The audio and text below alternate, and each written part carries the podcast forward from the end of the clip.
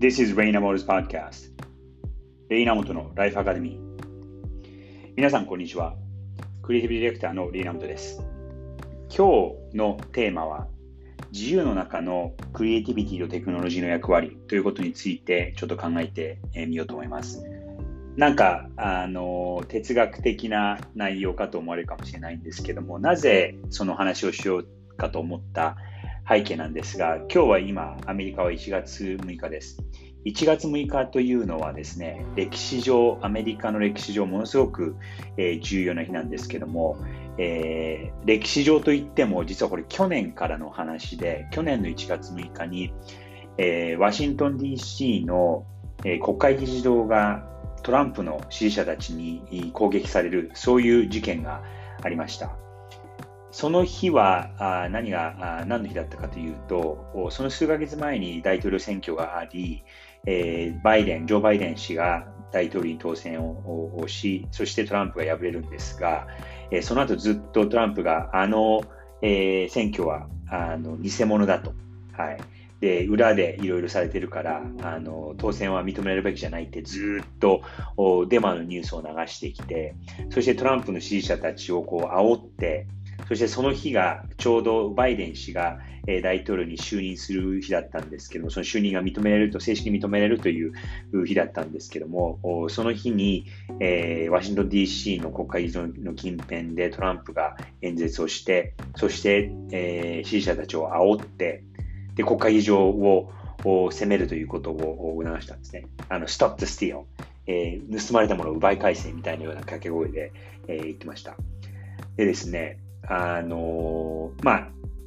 いろんな要素があると思うんですけども、その時の一つ、その右翼メディアっていうんですかね、ソーシャルメディアで、もちろんその Twitter とか、あの Facebook とかそういう大手があるんですけども、パーラーっていう、えー、表現の自由を尊重するっていう、えー、ソーシャルメディアがありまして、それは匿名で、えー、何を言っても、こう、センサーシップにかかんない。っていう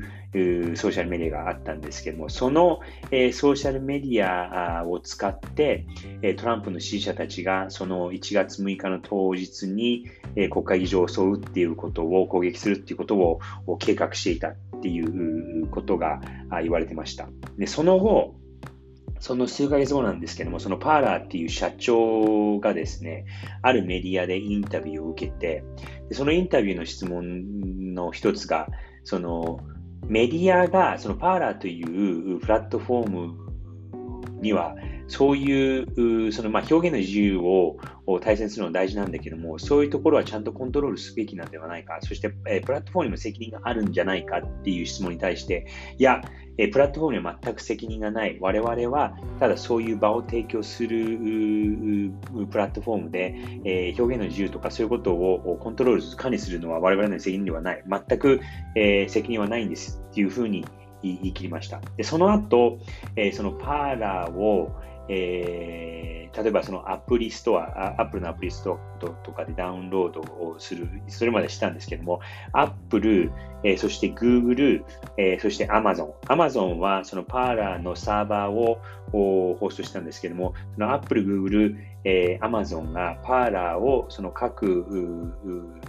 各社の、えー、アプリストア、もしくはそのプラットフォームからあの外すっていうことを発表しました。そして、えー、これはその表現の自由を奪うんじゃないかっていうようなあ議論も出たんですけども、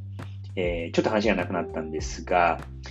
僕が個人的に思うのは、そのクリエイティビティやそのテクノロジーっていうのはもちろんその表現の自由を尊重するべきものであるとは思うんですが、やっぱりその世の中にそのダメージを与えるとか、世の中に傷をつける、人に傷をつけるっていうことをクリエイティビティ、そしてテクノロジーはしてはいけないのではないかなと思います。あの、まあ、クリエイティビティもテクノロジーという言葉もその定義がすごく広いので、どこまでがクリエイティビティで、えー、どこまでがテクノロジーかっていうのも言い難いとは思うんですが、基本、テクノロジーっていうのは今までできなかったことを可能にするもの。えー、クリエイティビティというのは、えー、今までになかったものを作る。そして、え、人の心を動かすっていう目的があると思うんですが、それやっぱりポジティブな方向に持っていくべきなんじゃないかなと思います。あの日本でももちろんそのクリエイティビティとかテクノロジーっていうのはいろんな形で、えーえー、ものになっていくとは思うんですけども、最終的にはその世の中を良くする、えー、ポジティブな方向に持っていくっていうことで、えー、クリエイティビティを使う、そしてテクノロジーを使うっていうのが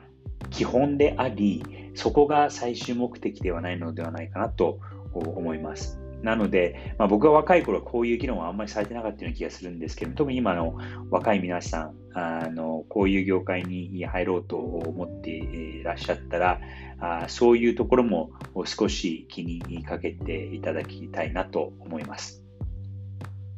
自由の中のクリエイティビティ、そしてテクノロジー、それはポジティブな方向に使おうというのが、えー、僕の考え方。